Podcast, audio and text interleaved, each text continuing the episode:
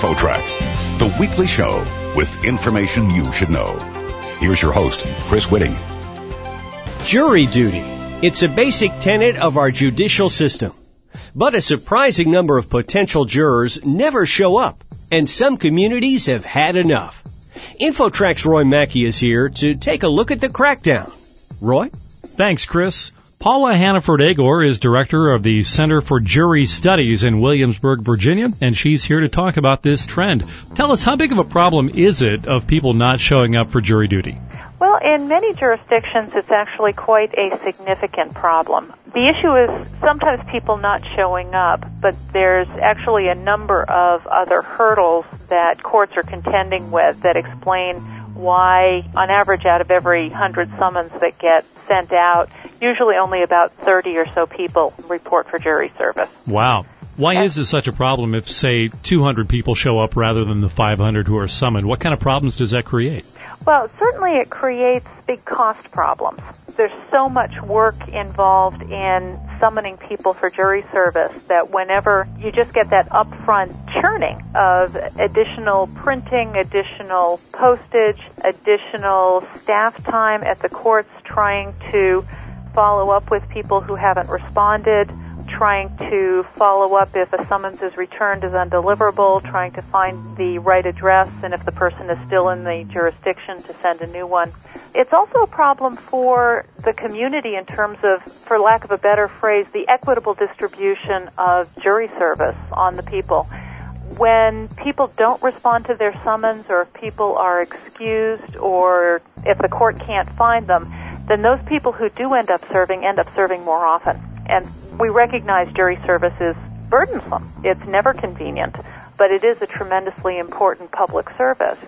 And when the same people are burdened over and over again, though, it's really not fair to those people or to, you know, the people who are not selected.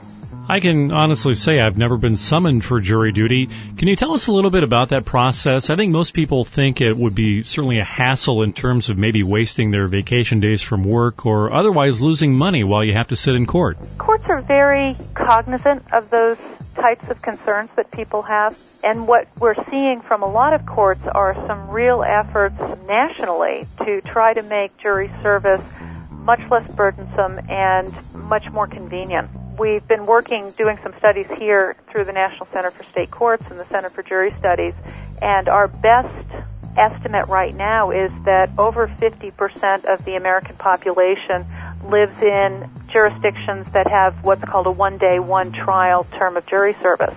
So if you're summoned for jury service, you come in for one day.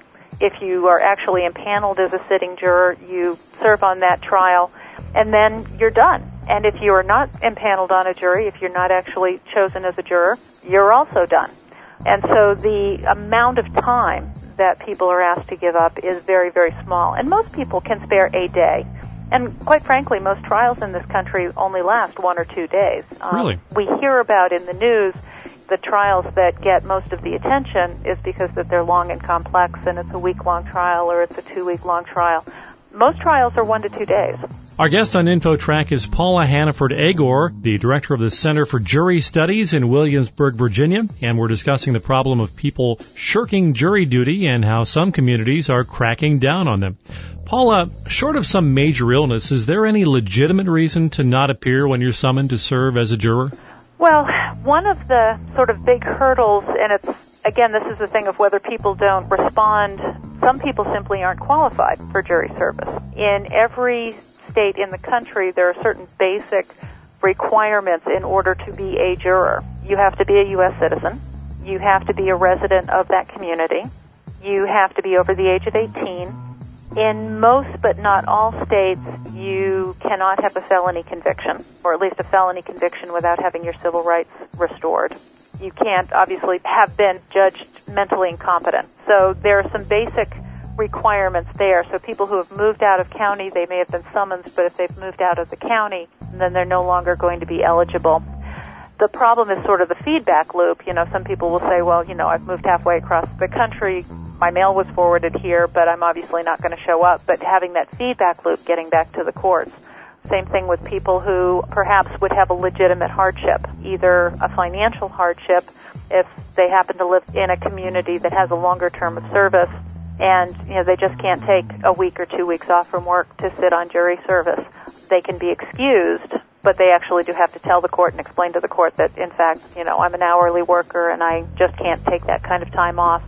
Most courts will work with people if it's an inconvenient time. You know, I'm in my busy season, I'm self-employed, will allow people to reschedule to a more convenient time. But again, it's really the onus is on the person who's been summoned to get in contact with the court and let them know what the problem is. And the courts are generally pretty flexible and pretty accommodating. They'd much rather have you there and participating in the jury system. If you vote on a regular basis, does that mean you increase your chance of being called to jury duty? No. In fact, there are actually several states around the country that don't even use the voters list as their source list. Many of them use a list of licensed drivers. Over 50% of the courts in the country now use a combination voters list and drivers list. And a couple of states, New York and Connecticut immediately come to mind, actually supplement those lists with additional lists. For example, um, state income tax filers, as well as unemployment and welfare lists. So let's talk about the new ways that courts are trying to get people to show up and not skip jury duty. There are some penalties out there now that are cropping up, right? Mm-hmm. We see courts actually taking a carrot and stick approach. Certainly, courts are becoming much more aggressive in their follow-up. I think it's well over 50% of the courts, if you don't respond to a qualification questionnaire or to the summons, will immediately either, you know, reschedule you and send a second summons, usually printed, you know, on a different colored paper to get your attention that says this is a second summons. We knew you didn't show up before and we are seriously expecting you. Some courts have actually gone further and doing more aggressive, you know, if you don't show up after your second summons, they will actually have an order to show cause where you are subpoenaed to come and, and explain to the judge why it is that you've ignored your summons for jury service. And I've known of a couple of communities who have even taken it further and issued arrest warrants. Those are usually the most aggressive people that they're trying to find. Typically the penalty is you're here, we found you, this is your next date and you better be here for jury service. On the carrot side, you know, they're also working very hard to make it more convenient. We've seen a number of states that have increased their jury fees and mileage rates in recent years. We're seeing courts reduce their term of service. We're seeing courts be much more flexible in terms of deferring jury service to another date. Do you find that people sometimes, when they are in the jury pool, will express opinions perhaps that would get them disqualified to be on a jury? You know, I hear anecdotally of people who say that they'd like to do that. What I see though when, and I spend an awful lot of time at courts hanging out in jury assembly rooms, is that most people, once they've sort of gotten through the courthouse doors, they actually get pretty engaged in the process. And so, you know, people who are, for example, if they're not selected as a juror, they're actually quite disappointed. And there have been numerous studies done over the years that people who participate in jury service, you know, either as a sworn juror or just the fact that they've actually come in and gone through the jury selection process, end up having a much more positive view of the justice system as a result. It's very educational. It's usually quite interesting. It's nothing like what you see on television. Paula, does the Center for Jury Studies have a website for folks who want more information? Yes, we do. We're actually uh, within the National Center for State Courts. So if you go to ncsconline.org and then click on the Center for Jury Studies tab over on the right hand side. Paula Hannaford Agor from the Center for Jury Studies in Williamsburg, Virginia. Thank you very much for joining us on InfoTrack. It's been a delight to talk to you. For InfoTrack, I'm Roy Mackey.